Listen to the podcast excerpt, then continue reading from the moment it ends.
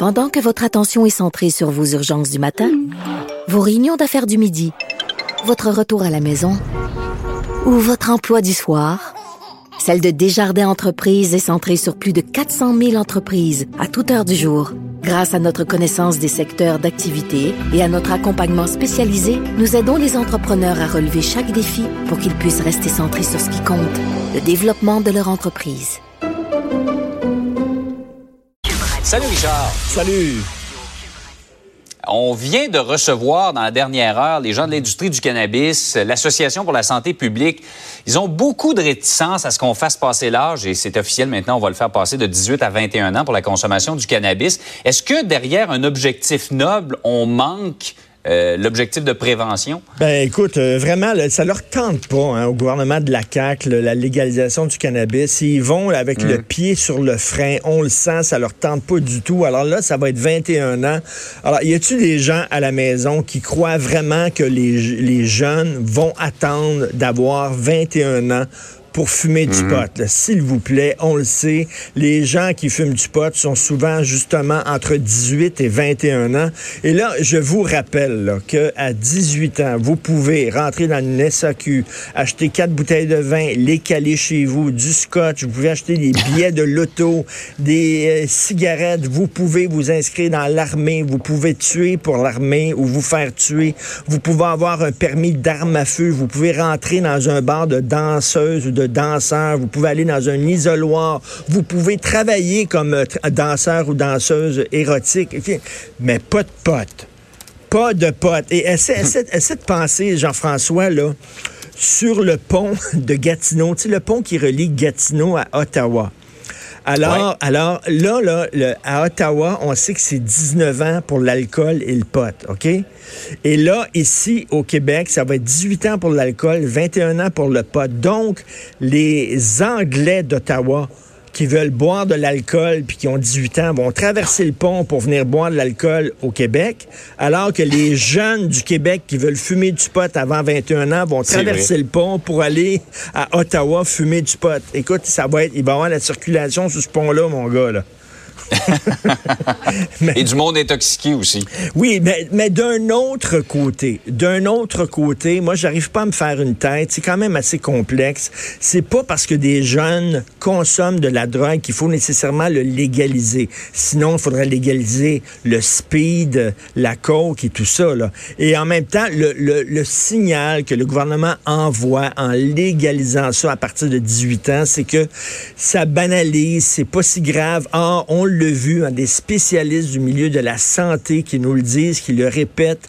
Euh, à 18 ans, ton cerveau continue là, de, de, de se former. Il est pas encore, c'est pas encore fini. Ça peut avoir des dommages, euh, ça peut faire des dommages épouvantables à ton cerveau si tu fumes beaucoup de potes à l'âge de 18 ans. Donc, dans le milieu de la santé, on juge que c'est une bonne nouvelle, mais de l'autre côté, tu sais, la SQDC là, et la légalisation du pot, le but qu'on voulait viser, c'est d'enlever de l'argent au crime organisé. C'était ça que Justin Trudeau disait. Puis je m'excuse, mm. Jean-François, Johnny, là, il va continuer à faire des affaires en or au parc parce que Johnny, maintenant, tous ceux qui ont 18 et 21 ans vont aller le voir, Johnny.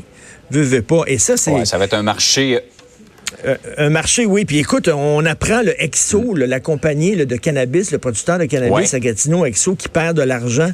Écoute, Imagine-toi, au Québec, on perd de l'argent en vendant du pot. C'est certainement le seul endroit au monde où on perd de l'argent en vendant de la drogue. Le crime organisé doit être mort de rire. Eux autres sont organisés au crime organisé. Nous autres, on n'est pas très organisés au Québec, en tout cas. Euh, autre sujet maintenant, tout un travail de notre bureau d'enquête cette semaine avec la parution de ce livre-là. On en apprend beaucoup sur les coulisses des enquêtes qui ont entouré le, Parti libéral. Euh, et ce matin, on apprend là, euh, dans ce livre PLQ Inc., mais on voit des extraits d'interrogatoire également de Nathalie Normando. Oui, tout à fait. Quand même, euh, elle était vraiment dévastée parce qu'elle, elle sentait qu'elle payait pour tout le monde. Hein. Comme on dit, là, on le lançait sous les roues de l'autobus et elle sentait que pourquoi moi, il y en a d'autres ministre qui devait ramasser de l'argent parce que, rappelons-le, et là, en, lisant justement des extraits de ce livre-là, PLQ Inc., on se rend compte à quel point le Parti libéral du Québec sous Jean Charest, c'était une machine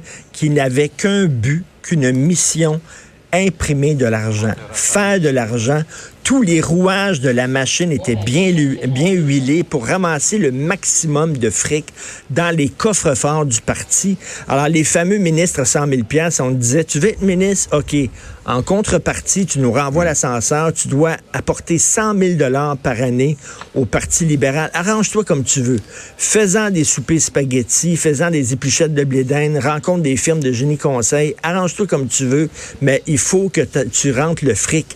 Et écoute, on a l'impression que tout ce qui comptait dans ce parti-là, c'est de faire rentrer l'argent et il, consacrait tellement d'énergie, Jean Charest et son équipe, à penser à comment ramasser le plus d'argent. On dirait qu'il ne développait pas des idées. Quelle était la vision du Parti libéral? La vision du Parti libéral, c'était nous autres, on est le parti de la stabilité c'est assez court, mettons. Puis on le voit, là, regarde, ils récoltent ce qu'ils ont semé. Le Parti libéral, aujourd'hui, sont totalement désemparés. Quel est leur discours? Quelle est leur vision du Québec? Quel est leur programme qu'ils offrent?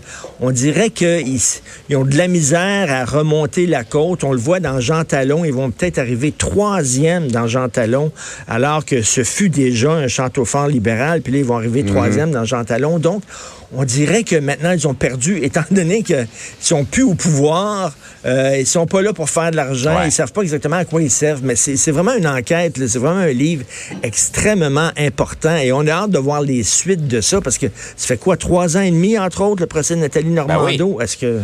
Est-ce que ça va capoter à là, le patron de l'UPAC a dit, dans le cas de Machuré, euh, Richard, qu'il y aurait une décision à prendre à un moment donné, que ce soit pour porter des accusations ou alors dire ben, c'est terminé, il n'y en aura pas d'accusation. Comme on disait, la fameuse phrase que l'on accuse ou qu'on s'excuse. Tu te souviens de cette phrase-là? Et on va peut-être la ressortir. Et tu imagines le cynisme dans la population si finalement on décide de tirer la plug sur cette ah enquête-là? Ça va être quelque chose, mais un très bon travail pour ce livre-là, un livre fascinant, PLQ Inc. Hey Richard, bonne journée, on se retrouve demain. Merci, à demain. Salut.